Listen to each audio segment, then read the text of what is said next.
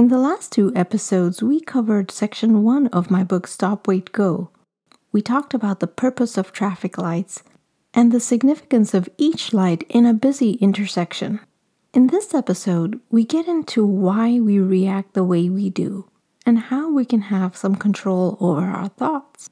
Chapter 3 gets into how we process information and how we make decisions. We learn about input, process, and output. My name is Aruna Krishnan, best-selling author of the Busy Mind series, a trilogy that helps leaders thrive. Welcome to Lead That Thing, a podcast that empowers women in their lives, businesses, and careers. Chapter 3 Input process, output.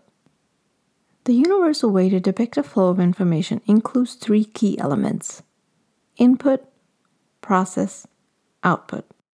This model can be used to show the output is highly influenced by the inputs that go into the process. Let's look at a simple example of the food we eat. As the saying goes, we are what we eat. If we choose to consume nutritious food, our body processes it and gives us more favorable results. We feel good and are generally healthier. In this case, the input is good food. The process is consumption and digestion. The output is a healthy lifestyle. On the flip side, if we primarily eat junk food, the end result is bad health and a harmful lifestyle. In this case, the input is junk food, the process remains consumption and digestion, but the output, however, is the harmful lifestyle. The interesting thing is that no matter what path you're on, the more you adhere to it, the more instinctual and natural it becomes. The healthy eaters see the benefits to their body and their mood and continue to follow that path. The not so healthy eaters care more about the immediate satisfaction that comes after eating a burger with fries. They repeatedly go back for more because it makes them feel good. Their taste buds grow accustomed to the flavor and therefore they crave it. Two different perspectives, but are ultimately influenced by the initial input and result in a respective outcome. The input process output flow is also applicable to how we think and therefore how we act.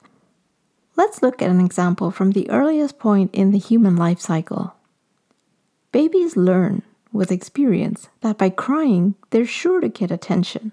They learn this within the first few minutes of life. Sometimes the cry is genuine and is an expression of discomfort or need. At other times, it's definitely a way of attracting attention since they've learned that this is one way to do so. In this case, the input is the parent's response to baby's cries. The process is the establishment of cause and effect, and the output is the attention seeking strategy. If parents don't respond to the baby's cry, such as when they're training them to sleep separately, the baby would soon understand that their cries are going to be in vain. Eventually, the baby gives up and goes to sleep.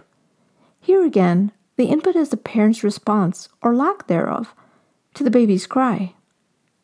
The output is the baby giving up the charade and going to sleep. So, in this scenario, the input is the parent's non responsiveness to the baby's cry. The process is the updating of the understanding of the cause and effect. The output is the submission to the idea of sleeping separately. This simply goes to prove that we're influenced by our surroundings. Our experiences influence our thoughts, which influence our actions, which influence our habits.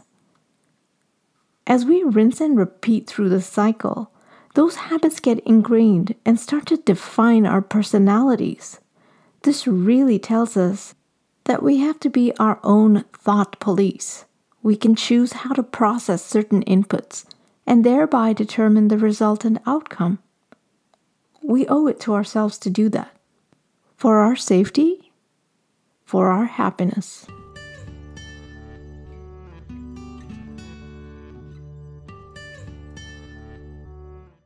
In summary, experiences and how we process those experiences determine our habits and our personalities.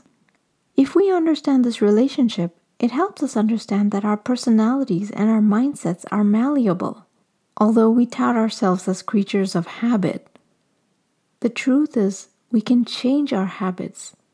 And it starts with those thoughts, it starts with your mindset. By understanding this concept, it's easier to apply traffic lights to our minds. And that's what we cover in the next chapter traffic lights for our minds.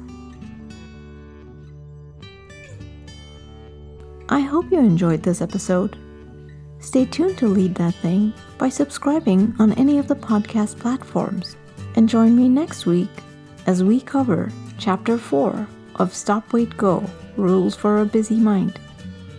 Until then, lead that thing.